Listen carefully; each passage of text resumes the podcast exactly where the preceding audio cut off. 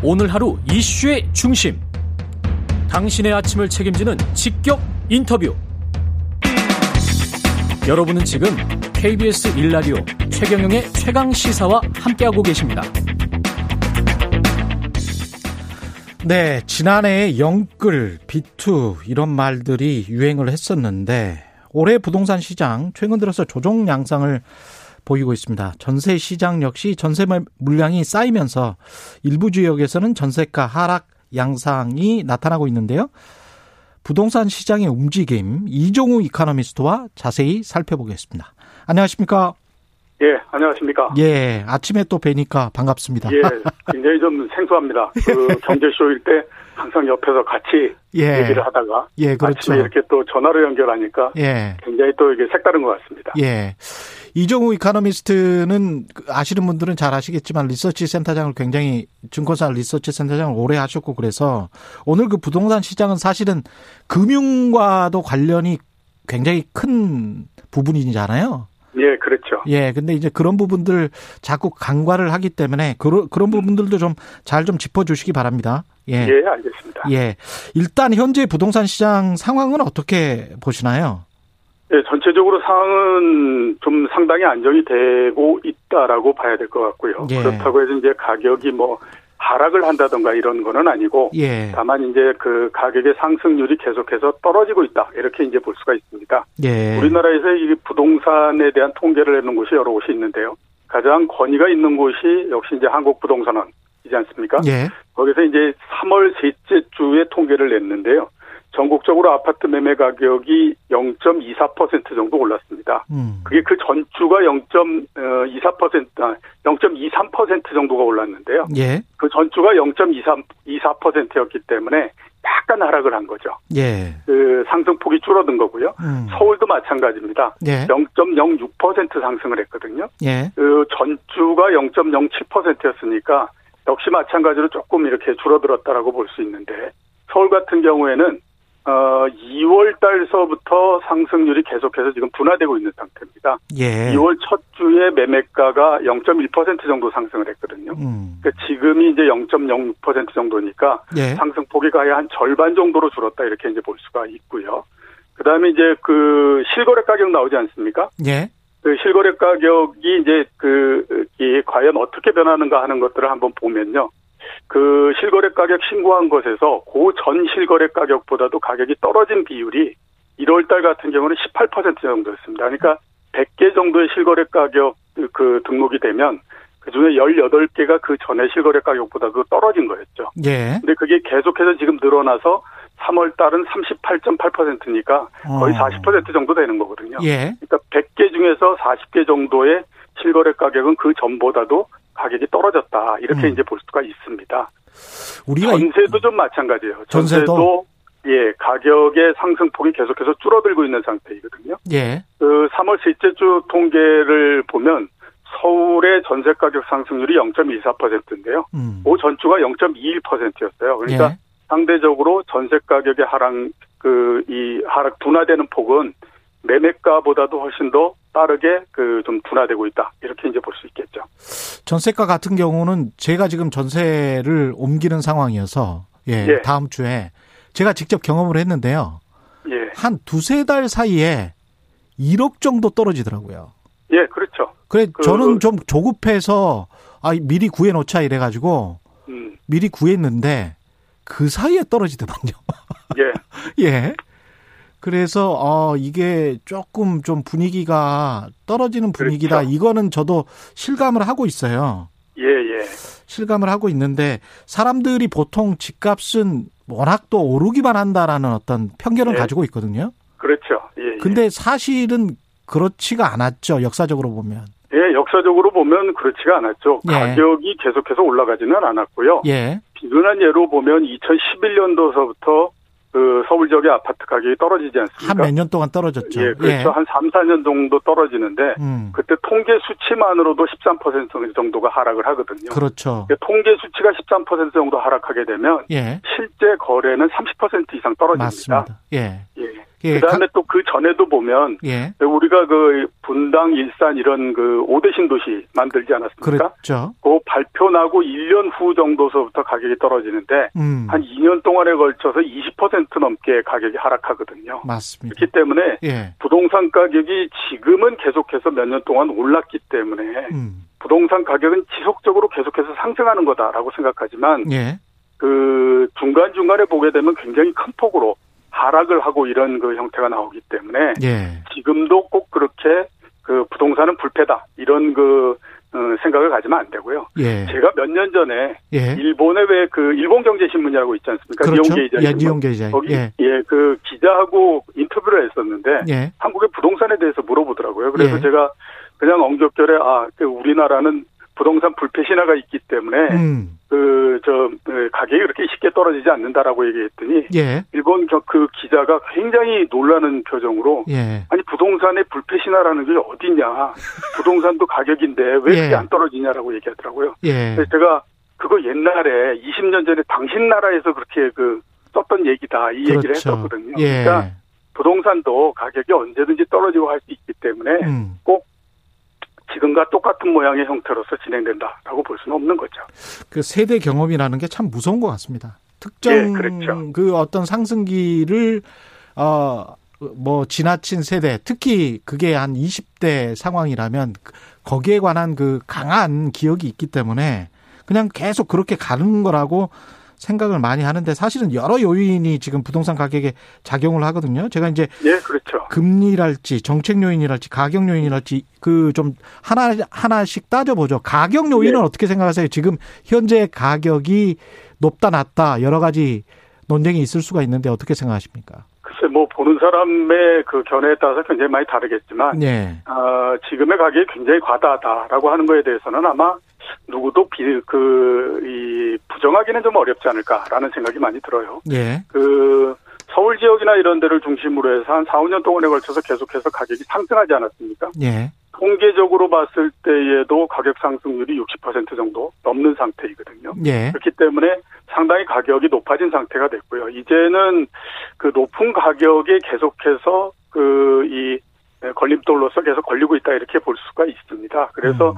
지금의 상태에서 계속 그 가격이 올라가고 하는 거는 쉽지가 않고요. 어차피 예.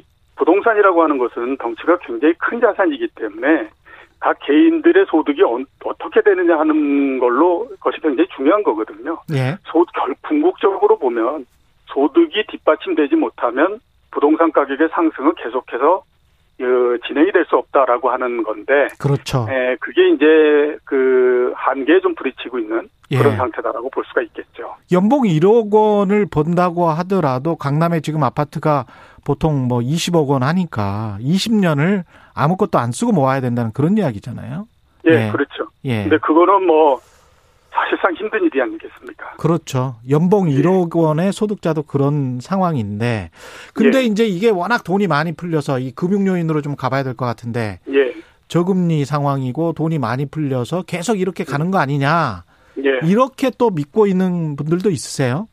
자, 그게 이제 최근에는 상당히 좀 그 변화하는 모습이 지금 되고 있기 때문에 예. 제가 봤을 때 지금 우리나라의 부동산 시장도 음. 이전의 몇 년간은 상당히 다른 상황에 지금 부딪혀 있다라는 생각이 들거든요. 예. 그러니까 이전 전 같은 경우를 보면 저희가 말씀하셨던 것처럼 계속해서 이제 그 돈도 많고 금리도 낮고 그렇기 때문에 사람들이 꾸준히 계속해서 돈을 빌려서 집을 사는 형태가 되다 보니까 그, 이, 뭐, 거- 그런 상태에서는 가격을 막기 위해서 공급을 늘린다든가 세금을 더 부과한다든가 한다고 하더라도 사람들의 욕망이 굉장히 큰 상태고 가격이 오른다라고 하는 기대가 너무 큰 상태이기 때문에 그게 막히지를 않는 형태가 되는 거거든요. 그렇죠. 근데 이제 지금은 보면 앞에서 말씀드렸던 것처럼 가격도 굉장히 높은 상태인데다가 음.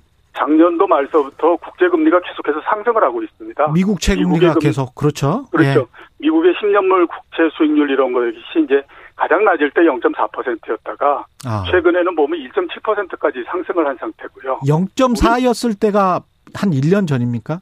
이게 그렇죠. 그 작년도 4월, 5월이었으니까 거의 한 1년 전 정도죠. 1년 전에 0.4였는데 지금 1.6 뭐 이런 거잖아요. 예, 1.7 이런 정도 되고요. 어휴.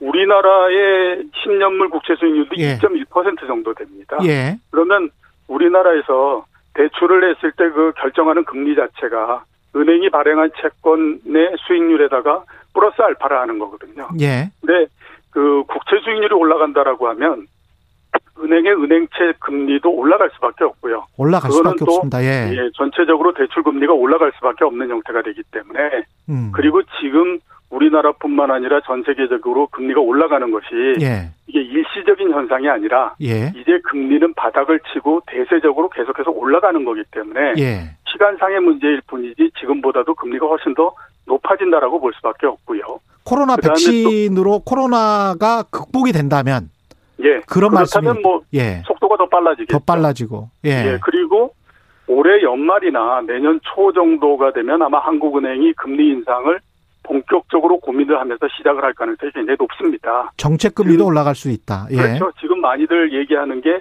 미국의 연준이 금리를 굉장히 낮게 갖고 가고 있기 때문에 한국은행이 금리를 올리지 않을 거다라는 얘기를 많이 하고 있거든요. 예. 근데 그거는 맞는 얘기가 아닌 게, 예. 그, 금융위기가 나고 미국이 처음으로 금리를 올리기 시작한 게 2015년 말서부터입니다. 그렇습니다. 우리나라 같은 경우에는 금융위기가 나고 1년 정도 지난 2010년도부터 금리를 다섯 번이나 올려버렸거든요. 맞습니다. 예. 예, 그러니까 지금도 한국은행이 그 이렇게 그 상황을 보고 있는 상태인데 음. 우리나라의 경제 상황이나 그다음에 그, 그 기준금리의 수준이나 이런 것들을 봤을 때는 이게 너무 낮다라는 생각을 많이 하고 있기 때문에요. 예. 아마 올해 하반기 정도서부터는 금리를 올리는 것이 맞느냐 아니냐라는 얘기를 굉장히 많이 하고 예. 따르면 올해 연말이나 내년 초 정도서부터 실제적인 금리 인상에 들어갈 가능성이 높거든요.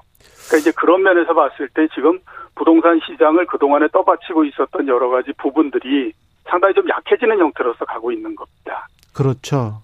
근데 특히 이제 우리 같은 경우는 금리를 올릴 수밖에 없는 상황이 미국보다 더 빨리 올려야 되는 게 해외 투자 자금이랄지 이런 게 이제 환율에 또 영향을 미치니까 금리가 예, 미국의 그렇죠. 국채 금리가 계속 오르고 있는 상황에서 우리가 만약에 정책 금리를 안 올리 안 올려 버리면 그러면 해외 투자 자금이 밖으로 나가 버릴 수 있다. 그다음에 환율이 급등할 수 있다. 이런 여러 가지 국제적인 요인을 생각해서 지금 말씀을 하시는 거잖아요. 예, 그렇죠. 예. 그 달러화가 최근에 보면 계속해서 지금 강세가 되고 있는 상태입니다. 예. 다른 것보다도 미국의 금리가 계속해서 상승을 하니까 예. 여러 나라들에 있는 자금들이 미국으로 조금씩 계속해서 몰려 들어가고 있는 상태거든요. 음. 근데 미국의 금리가 지금 예상으로 10년물 그 수익률 이런 게 올해 연말 되면 2% 훨씬 넘어서 잘못하면 2.5%까지도 갈 수 있다 이런 그 어. 생각을 하고 있거든요. 예. 그 정도가 되면 이거는 뭐그 자금이 미국으로 이동하고 이러는 것들을 막을 수가 없는 상태거든요. 예. 그러면 우리나라를 비롯해서 다른 나라들 다른 나라 같은 경우에는 이걸 막기 위해서는 그 나라의 금리를 올리는 수밖에 없는 거죠. 예. 그렇게 해서 방어를 해야 되는 상황이기 때문에 예. 지금 일단 어 국제적인 그 자금 이동 이런 부분들로 봤을 때에도 어 일정하게 어느 정도의 금리 상승과 정책 금리 인상 이거는 불가피하다라고 봐야 되는 거죠. 그 지금 상황에서 무주택자 특히 청년 세대 궁금한 사람들 많을 텐데 어떻게 해야 예. 될까요?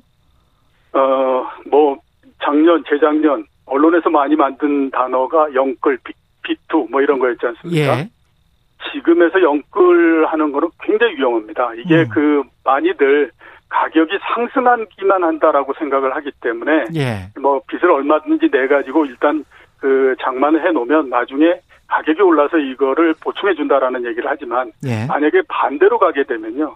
이건 몇 년 동안에 아무튼 인생이 굉장히 피곤해지는 형태가 되죠. 그러니까 그럼요. 내가 몇 천만 원을 빌려서 그 집을 샀는데 예. 집값은 오르지 않거나 떨어지고 대신에 내가 내야 되는 이자는 계속해서 늘어나는 형태가 되면 이거는 생활 자체가 굉장히 어려워지는 형태가 됩니다. 예. 그렇기 때문에 지금은 일단 그 부동산 가격도 굉장히 높은 상태고 계속해서 금리가 올라갈 가능성도 높고 하기 때문에 이런 모든 것들을 감안하면 지금 어느 정도 좀 그, 어, 그 관망을 하시는 게 낫고요.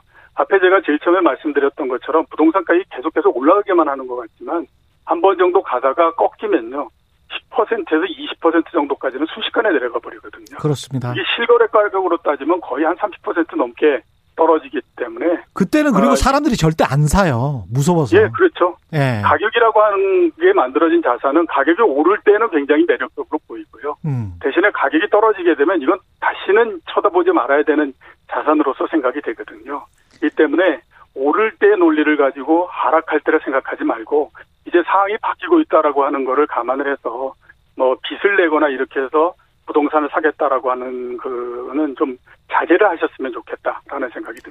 특히 이제 주식 시장 같은 경우는 매일 열리고 어떻게든 예. 이제 대형 주 대형 주식 같은 경우는 거래는 되거든요. 그렇죠. 근데 예, 예. 부동산 같은 경우는 가격 하락기에 접어들면 예. 그 내놓고 한 달, 두 달, 뭐 여섯 달을 기다려도 예. 뭐, 뭐 사가는 사람이 없으니까 그런 예, 것도 좀 조심해. 되죠. 예. 예, 오늘 말씀 감사하고요. 이종우 이카노미스트와 이야기 나눴습니다. 고맙습니다. 예, 고맙습니다. 네, KBS 라디오 최근의 최강 시사 1부는 여기까지입니다. 고맙습니다.